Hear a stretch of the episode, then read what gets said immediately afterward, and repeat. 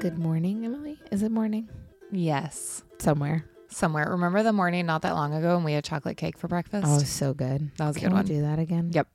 Great. Uh, question for you. Could be one of the most controversial questions that I ask you. What is your favorite book to, I'm going to say movie or TV adaptation?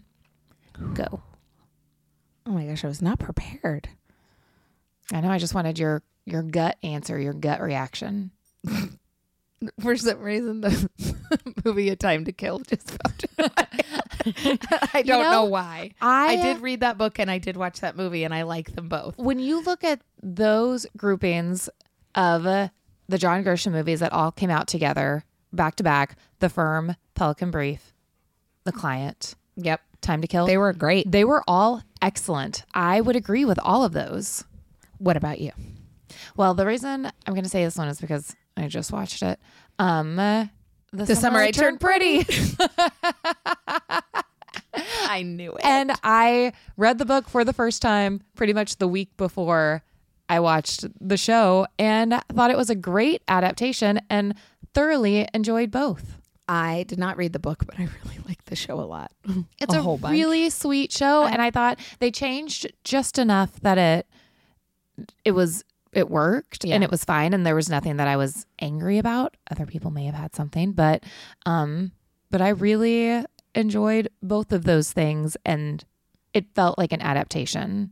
I'm usually. I will say, if we're talking about this, I am usually on, I'm worried when something that I love to read is turned into a TV show or a movie, or even when movies are remade. Like, please just don't touch The Princess Bride, guys. Just don't do it. Um, but I'm, I'm usually worried. And so, I I don't get excited. I don't get excited that they're making a book I love Oh, into a TV show or a movie. I just don't. And so I'm actually usually really excited when it's something slightly different or they've built on it, which is a good way towards today's panel, which is called the new book adaptation. And funny enough, so I love Station Eleven. The the actual um seedling of this panel came because I did not read Station Eleven, the book. But I love the okay. But I love the show and Same. every interview I heard either with Patrick or and they talked about um the author of the book and like their relationship and all of these things. So many people I heard from either on podcast or reading who did love the book, loved the show but also acknowledged that he changed a lot of things that were like very integral to the book. And I thought it was just fascinating that people who loved the book were okay with these changes. Uh, they list some of them, but it made me wonder in this world that we're in right now with IP being so important and everything is a universe and a spin-off and based on a thing, how you make it your own and honor the book, but also are allowed to make changes and not alienate an audience and I that is the, I'm so excited that Patrick was on this panel. It's micro conversation with Graham Roland, who does Dark Winds, another book I haven't read. Um, but it was around like that concept with him and his show specifically because I do think you hear so often that people are like people may love the Harry Potter movies. I'm going to get you started on this, Yeah, but are still upset. I'm not going to go off any tangent because it's movies and I don't feel that that's the tangent that's needed. What about when they make Harry Potter into a TV show? Because you know it's coming. You well, know they're about to do something in the universe see that I'm interested to see what it is, but I also like I don't care about the Fantastic Beast movies. yeah. I just I just don't care. A lot of people don't. I know. So when a lot of people do, I mean they do make good money. But yeah, it's just not it's not for me, but I did deeply love the Harry Potter books, as Yeah. we all know. but ha- but people were upset at different. I mean, there's a lot of them. So like, I can't talk about Goblet yeah, of Fire. Yeah, let's can't ju- talk about yeah, it. See, and like how you can offend that audience because it's not exactly right or it's not who the casting isn't how they pictured them. And so, how does a creator of a television show? That's what we're going to stick to. Television show.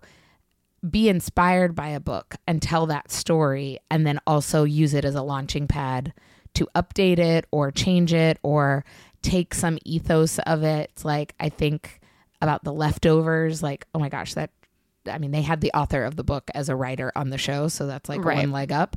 But like, how do you do that and not just because you don't? If it's exactly like the book, like read the book. well, that's I'm so interested to see what they do with the new Lord of the Rings series. I know. that people are obviously very excited about, but it's yeah, how you take the world and then expand on the world and create a whole new thing. Um, our TV Watch Club recently, which is like a book club but better because it's TV. Join ATX TV memberships. There you go. Good plug. Uh, was for Paper Girls, which is now out on Amazon and it's based on a comic book. Okay. So it's a comic book adaptation, which there are many of, as we know. And the fun thing about the TV Watch Club is I would say two or three of the members had read the comic books and were big fans of it. And everyone else just kind of jumped in mainly because it was the TV Watch Club pick. Yep. And everyone loved it. Oh, good. And most people, not myself, I have not finished it yet, but most people had watched, sat down to watch the pilot and watched all 10 episodes I'm excited. right? And they really loved. I love the fact that both people that were fans of the comic and people that literally had no idea what they were sitting down to watch both loved it. I think that's what's so hard, and that's what I'm fascinated a bit is about is how do you capture both audiences and do right by it. Like somebody may be like, "Oh, I wouldn't have changed that," or "Oh, that's different." That's fine, but how you capture the original audience, which is half the reason why studios and networks want to make books and things into, is that it's a built-in fan base, built-in audience, but also get not alienate people who are like, "I didn't read the book, I don't care." Right.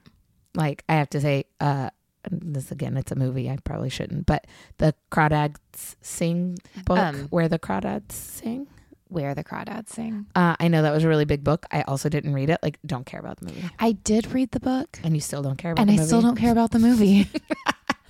I just don't. Yeah, I don't really have a desire to see it. yeah. I've watched the trailer. Isn't this interesting? It If is we make interesting. movies and TV shows based on books because people read the book and it was a very big book. but people are very excited about this movie. Okay. I assume. Yeah, I, think actually you do don't know. Assume you don't know. I don't know. I don't know. Well- but I'll be interested to see how it does. But yeah, but I do think that there is something. I think you're right. Like when I, I'm trying to think, when I hear a um, book is being turned into a movie or TV show. Immediately scared. Yeah, when if there's anything that I would get really excited about, just because I've been let down so many times. You would have to know a lot of other things. You wouldn't just want to hear that it's being made like it would have to be the right combination of who's making it in conjunction with the project itself, like in my opinion. And that is a lot of hurdles to get over for me to trust that you're not going to screw it up. Yeah, but I do like the thought that these, especially Station Eleven, it does make me want to go and actually read the book because now I'm so interested in how different they are. It makes me more want to read the book than if it was like this is the perfect adaptation. This is us being different. I'm like, I heard that it's a little bit more depressing. Oh, well, I the didn't vi- know that the- part. and I don't want to and read that the then. villain is more villainy, and he's like a little hard. It's a little harder to take. I was like, I'll just watch the show. Oh, again. Oh well, now that you told me that, I don't know that I want to watch it. Well, with that, we're going to let Graham and Patrick talk about their book adaptations. It's moderated by Sarah Petrie. Who the- knows many many things about books? She is the our book expert. She is. And for those that are wondering, because this podcast is coming out in a couple of weeks, will be the Emmys. Graham is not eligible because season one just came out for Dark Winds, season two was picked up. So maybe next year Yeah. they will get nominated. But Station 11 was nominated for seven Emmys, including Patrick for writing the finale. So, yay. Um, so enjoy the new book adaptation. Please give it up for uh, Graham Roland, uh, the creator of Dark Winds, and Patrick Somerville, uh, the creator of Station 11. So, hopefully, they're the people you're here to see. If not, you can leave. No, don't leave. Don't leave. Um, how many of you guys were there last night and saw the premiere of Dark Winds? Yes? Oh, wow. Amazing. Yes? Thank you, guys. Okay, good. Thank you so much. Sorry, I'm having like, I didn't wear an appropriate Graham make a microphone outfit. I didn't make a speech. That would have been bad. There was like a lot of people on that stage. There it was, was, a lot. There was a lot, yeah. Um, how did that feel for you? You know, it's always uh, I, I much I don't like doing solo as much, but I like twos and threes. But when you get a big group of people, it's a it's a little daunting on a panel. But it was great because it's you know the show. Even just my involvement, I came on at the tail end. Uh, Robert Redford was developing it for 35 plus years, and then I came on in the last three plus. And to be there with everyone um, last night and getting to share it with all of you was was a really amazing experience. Yeah. It's kind of like a production meeting up there. Yeah, exactly.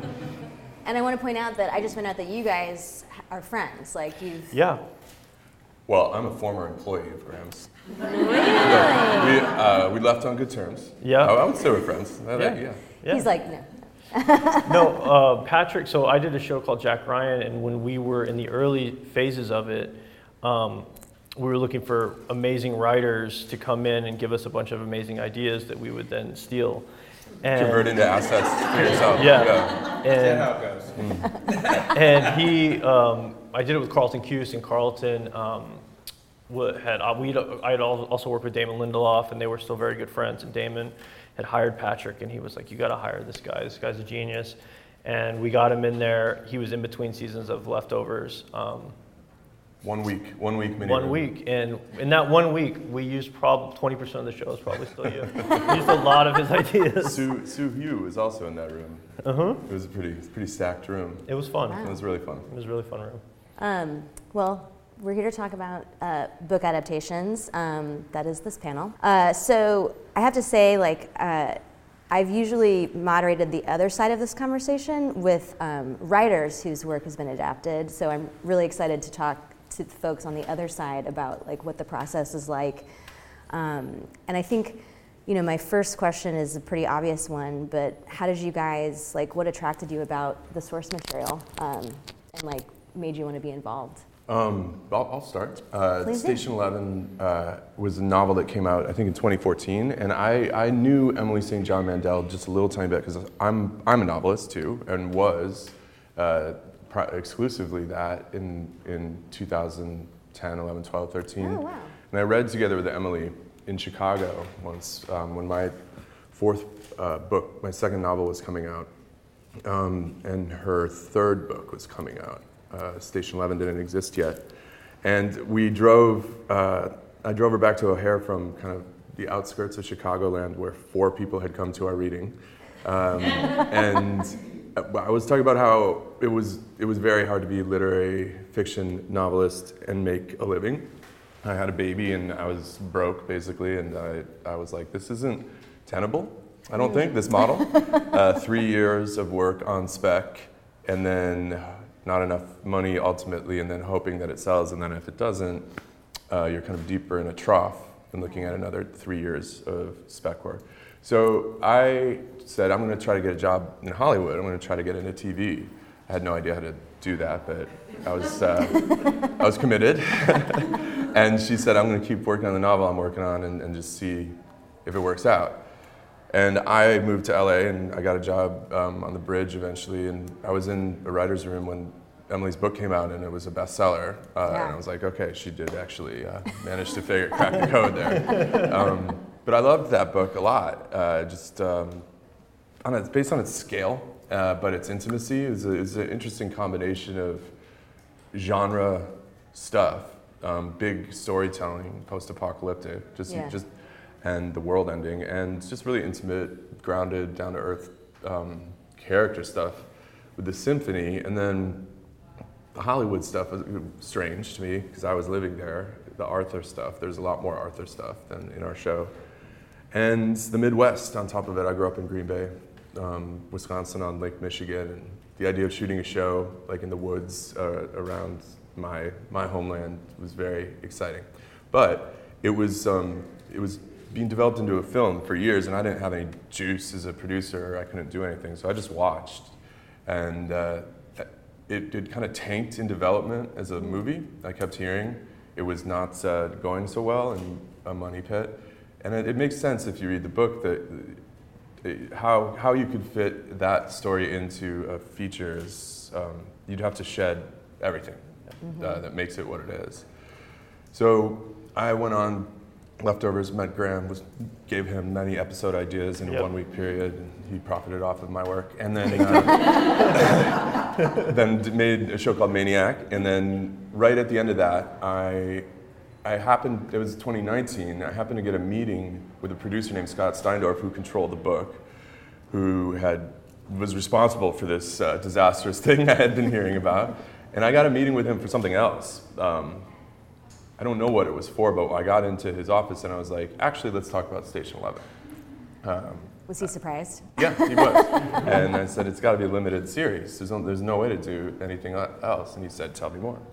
And I, I said a few things and I, um, I got him on board and then we I took it to Paramount and uh, we started from there.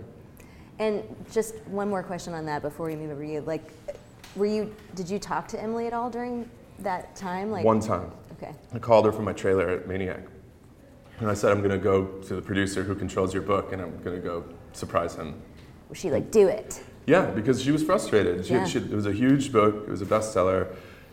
And often, as a novelist, this has happened to me in uh, my, my first chapter, where your book gets optioned and you're like, I'm done, I'm rich. Uh, I don't have, it's, it's going to be a movie, it'll uh, show up in two years, whatever. And then people call you or email you, and then suddenly it goes quiet for like eight months, and no one will talk to you about it. And then it's like, oh, she disconnected, she's detached, uh, he, he's not interested anymore. And it just kind of fizzles every time, and you end up just with this option payment, which was nice, but not significant really. So by then, she really just wanted it to get made somehow.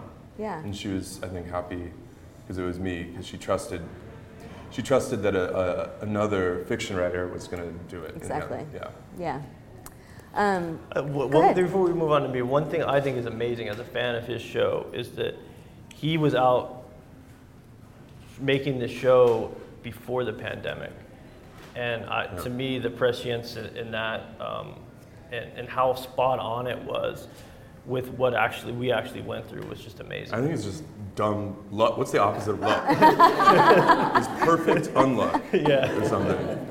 But we, we shot episodes one and three before the pandemic and then moved to Toronto and then shot everything else. So our before is our before. And Graham, for you, I mean, you know, these books started coming out, what is like 1970, 71? Yes. Um, so these aren't like recent bestsellers. Um, so they've been around obviously a long time. So how did you, like, did you read in these books like in the past or? You know, I hadn't. Um, you know, Robert Redford had optioned them in '86, and Oh was- wow, I didn't realize it was that long ago. Okay. Wow. and um, was had been trying to make it into a movie, and he actually did for PBS, but I don't think he it turned out the way he wanted, and so but he never gave up on it, and he was also a Santa Fe resident where Tony Hillerman was, and they knew each other, and um, we- years went by, and uh, Bob hooked up with another Santa Fe resident, uh, a guy named George R. R. Martin, and um, never heard who's of him. Yeah, never heard he's had some success. in the um, so, George, it, during this lunch that they had with Chris Eyre, they decided, you know, what about a TV show? Because novels lend themselves, like Patrick said, there's, when you try to turn it into a two-hour movie, you have to shed so much character stuff. Yeah. Usually, is the first thing to go, and so, you know, they said, okay, let's do a TV show. We need a writer, and around beginning of 2019, I got a call I was finished with Jack Ryan. I got a call um, about this series of books, and in the meantime, you know, I'm I grew up in Oklahoma.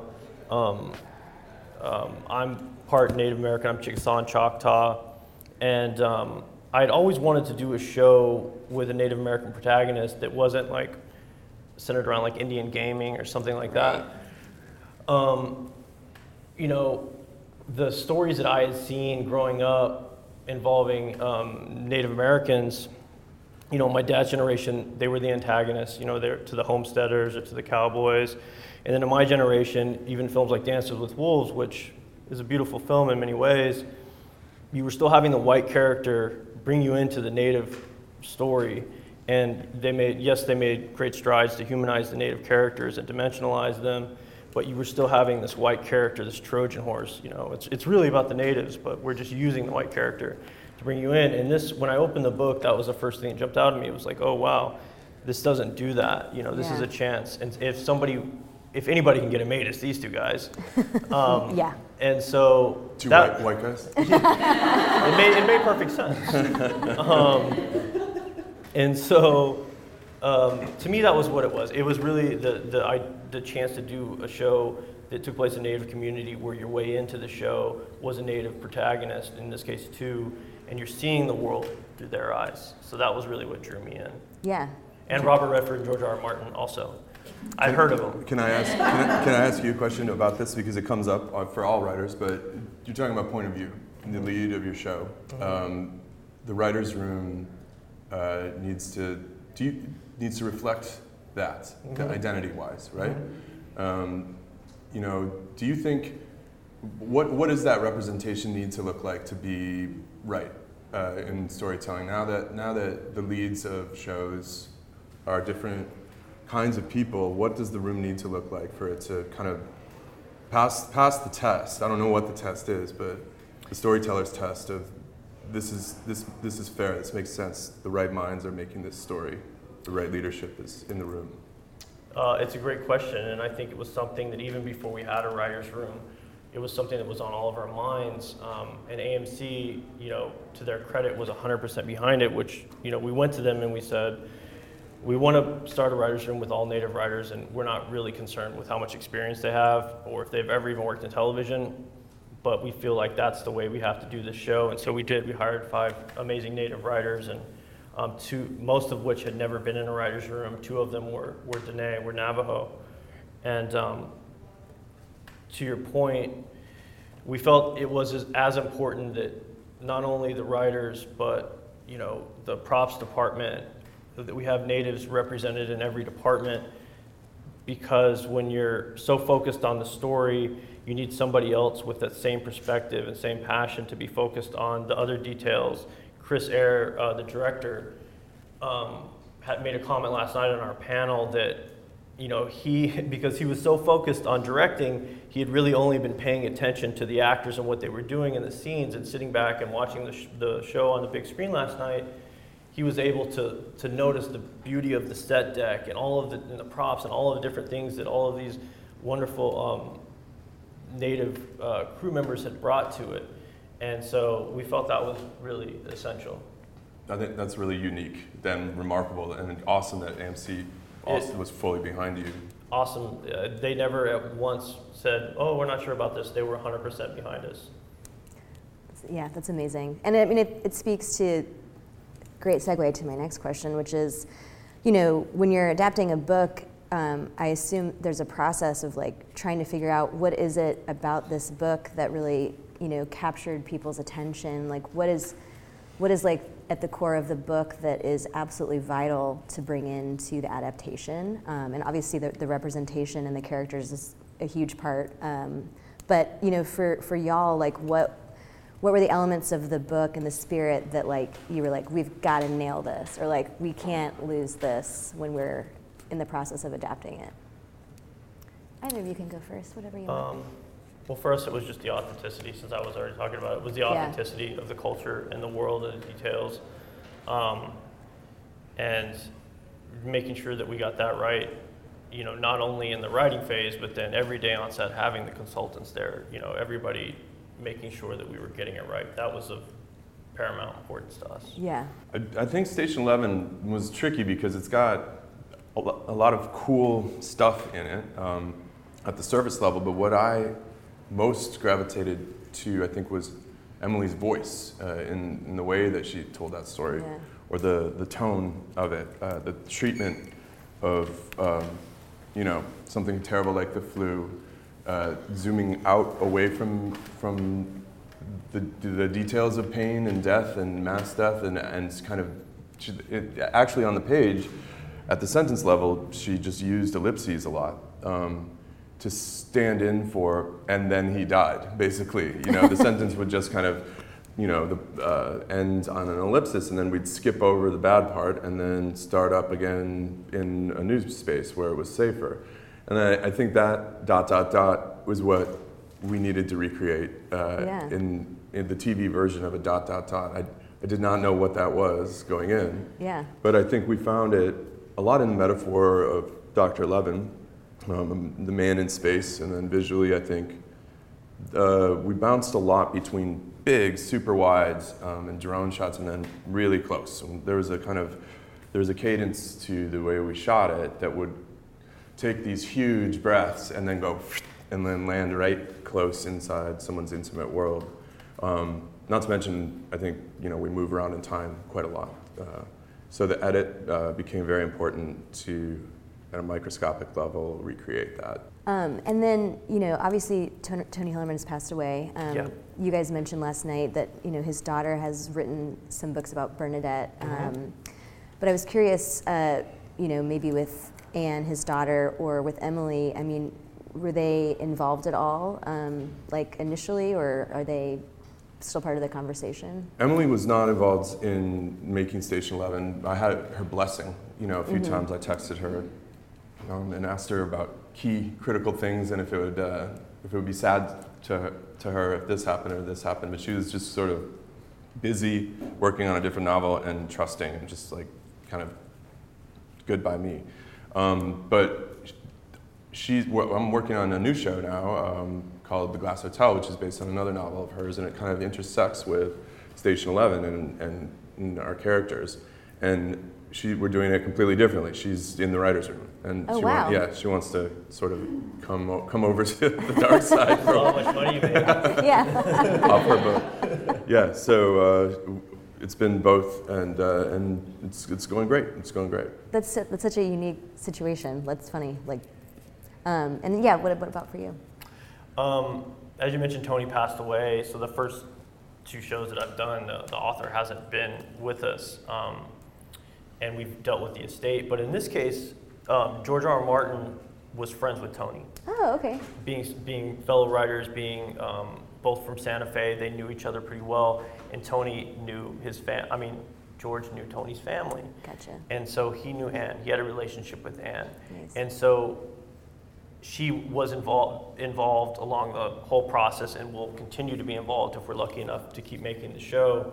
Um, but George was sort of the interface between Anne and myself and then the writers um, because of their relationship. And then also George um, has an extreme affinity for Tony and his writing too. So that was also like having, you know, um, not exactly having the writer there, but having another member there to sort of, okay, when you're taking license, are you taking license for the right reasons, or are you changing something just to change it, or are you really making the story better? And so it, it keeps you in line as you're kind of going about your adaptation. So it was really helpful. Was he in the room? No, he wasn't in the room. Uh, well, we didn't have a room. It was all virtual. Oh right. Um, Was he in the Zoom? he was not in the Zoom. He was not in the Zoom. So primarily, we you know we interfaced uh, one-on-one with him or on calls, and you know emails and things like that. Um, and then in the early on, when I was writing the pilot, you know, giving him drafts, getting notes back, those kinds of things. So he was there though. He was there. present. Oh That's yeah, cool. yeah. He was very present. That's pretty wild. I don't know. Just like the yeah, George R. R. Martin like fantasy fantasy icon in your in your Zoom. And giving you notes, pretty, pretty, pretty intimidating. Speaking of notes, um, you know, I don't know how you guys feel about reviews, et cetera, but I would be interested if you've heard from people who are fans of the books, p- people in your life that you know, or just random readers. Like, have you gotten feedback from folks, or have you read any feedback? I haven't. I mean, it just came, you know, I- it I just haven't. It's a premiered, little but early for you. Yeah. Well, all of Canada is pissed at me for moving moving the, the beginning of the show to Chicago instead of Toronto. Um, although, I, as I sometimes point out, 80% of the book takes place in Michigan, um, and so that's, that's what we did too. Yeah. We, and we, you know, we moved to Toronto because of uh, coronavirus, but there's a kind of strange, I don't know, irony, I guess, in the fact that I, I made the show be Chicago, and then the coronavirus came, and then we had to move production from Chicago to Toronto. It's karma. Um, and I think, you know, I, Emily is the one who gets that more. Um, I think Emily online gets people saying, "I can't believe what they fucking did to your book," and she's like, usually, she's like, "I actually really like the show," uh, and then it, get, it kind of fizzles, I guess. But almost in, the Game of Thrones thing was interesting because George lost control completely of the fan base's uh, uh, attitude toward the show. I think there was a bunch of people who were like, fuck George Martin, like you- because he was defending the show online. There's a whole army of people who were defending the books beyond what he was doing.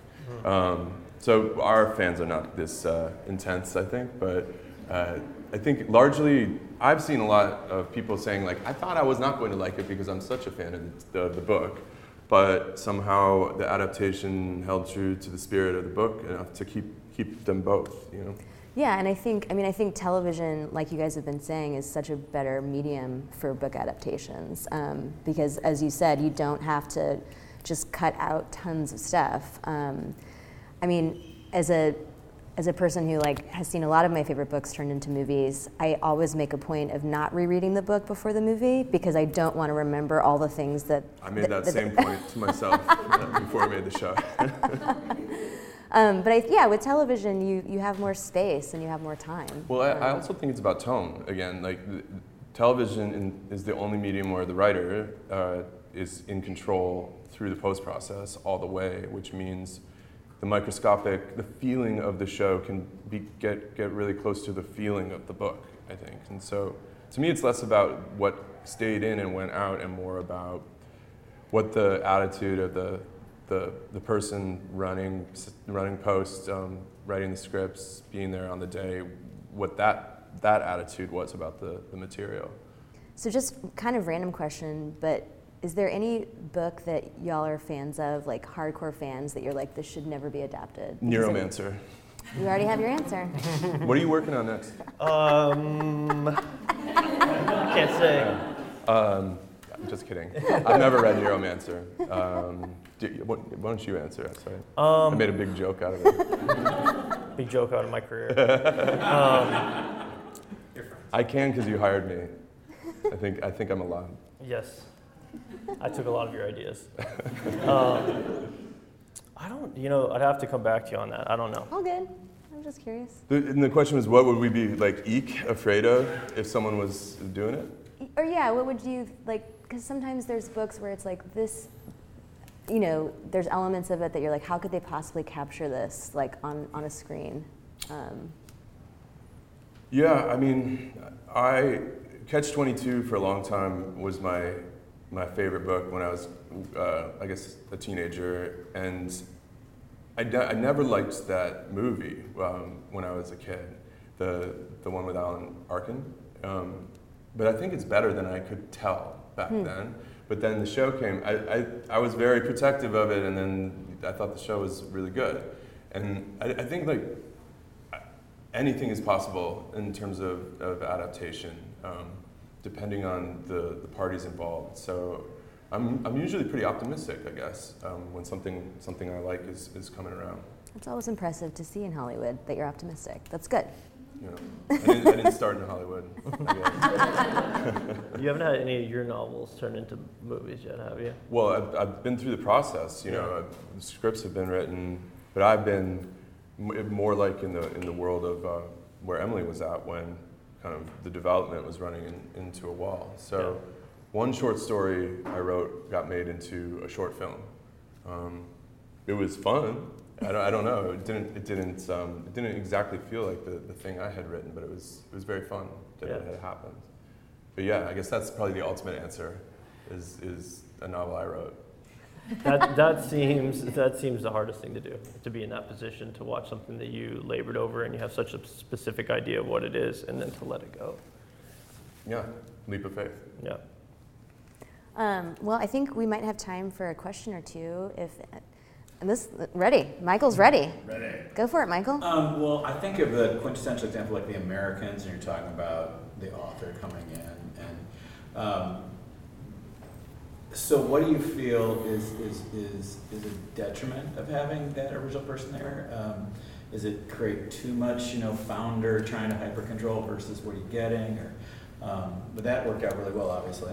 In my experience, it's no. Um, and I was in the leftovers room for two years with Tom Perrotta in it too, um, and Damon was in charge.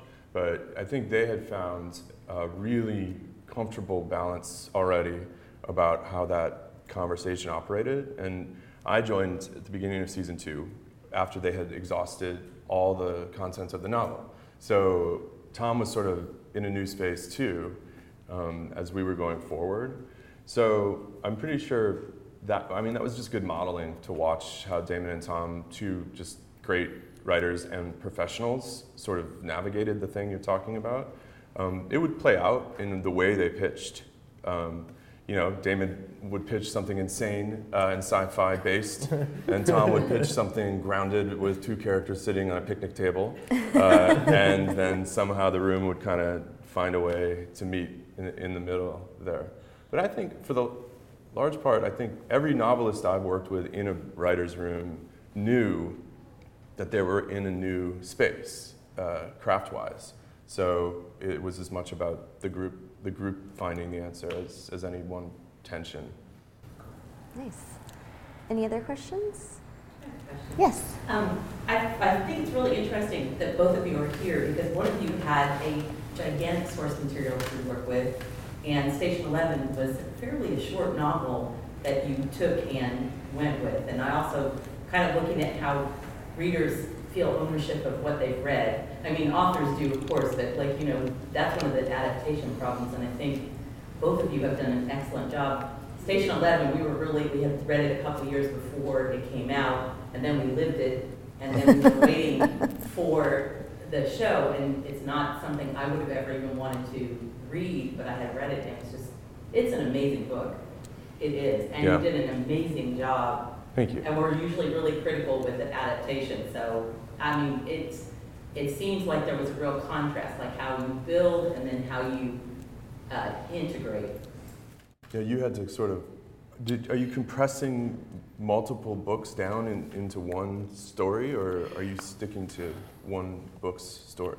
Well, the way it was written, so it's interesting that, you know, um, Tony started with the Joe Leaphorn character and then sold the rights to the character to a movie studio and didn't get them back for 10 years. And so that's why Jim Chee was created.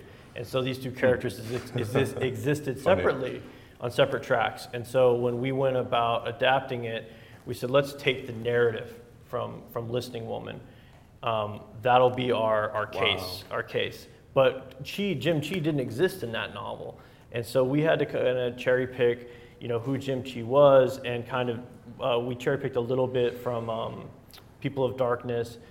Um, but the idea going forward is that, okay, you know, because Tony's books are so close ended, um, the characters keep going, but they really lend themselves well to a season of television because it's a, it's a mystery, it's a case, and you want to solve the mystery by the end of the season. And there's 18 books, um, so, you know, we got to do 18 seasons. That's There it is, there it fascinating though, is. because it feels fair. Because there was like a false um, business thing that cr- that created Yeah. that riffle that Yeah. split them. It feels fair game to, to fuse them again. He ended up fusing him in his later novels, but by then Leaphorn was much older, and then she was young, and so this, you know, we kind of brought him closer back in age and put them together right away on the tribal police force. We're in a really similar boat with the Glass Hotel because what we're doing is uh, we've taken Miranda, the character from Station 11, and we've basically plopped her down right as the detective uh, at, at the center of the Glass Hotel trying to find out what happened to another character. Um, so we're splicing, we're kind of slicing a, character off and, in- integrating her into a pre-existing story, but it has all these implications that start spilling out. Um, I don't know if you're finding that too. Sort of the you bring one person in and it sort of changes something. The dynamic between the two characters is new territory for you.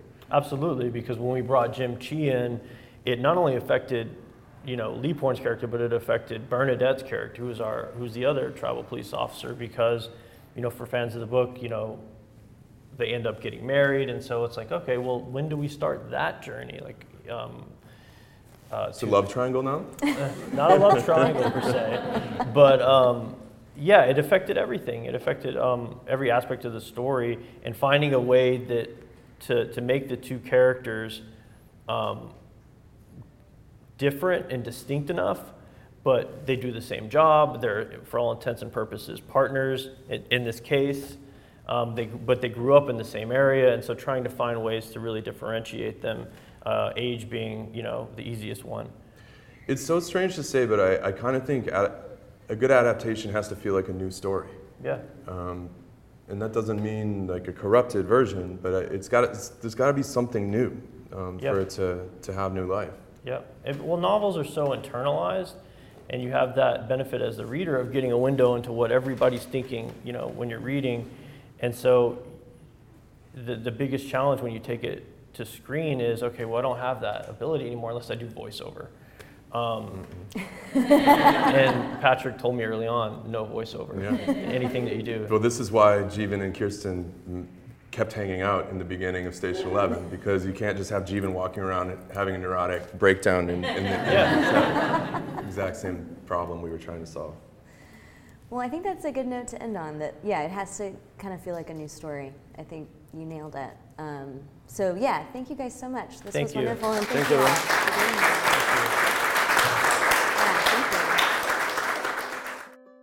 You have been listening to the TV Campfire podcast, hosted by ATX TV co founders Emily Gipson and Caitlin McFarland, and produced and edited by Sarah Light. This conversation was recorded live at ATX TV Festival Season 11 in Austin, Texas between June 2nd and 5th, 2022. For more information on the festival and becoming an ATX TV member, follow us at ATX Festival or visit atxfestival.com.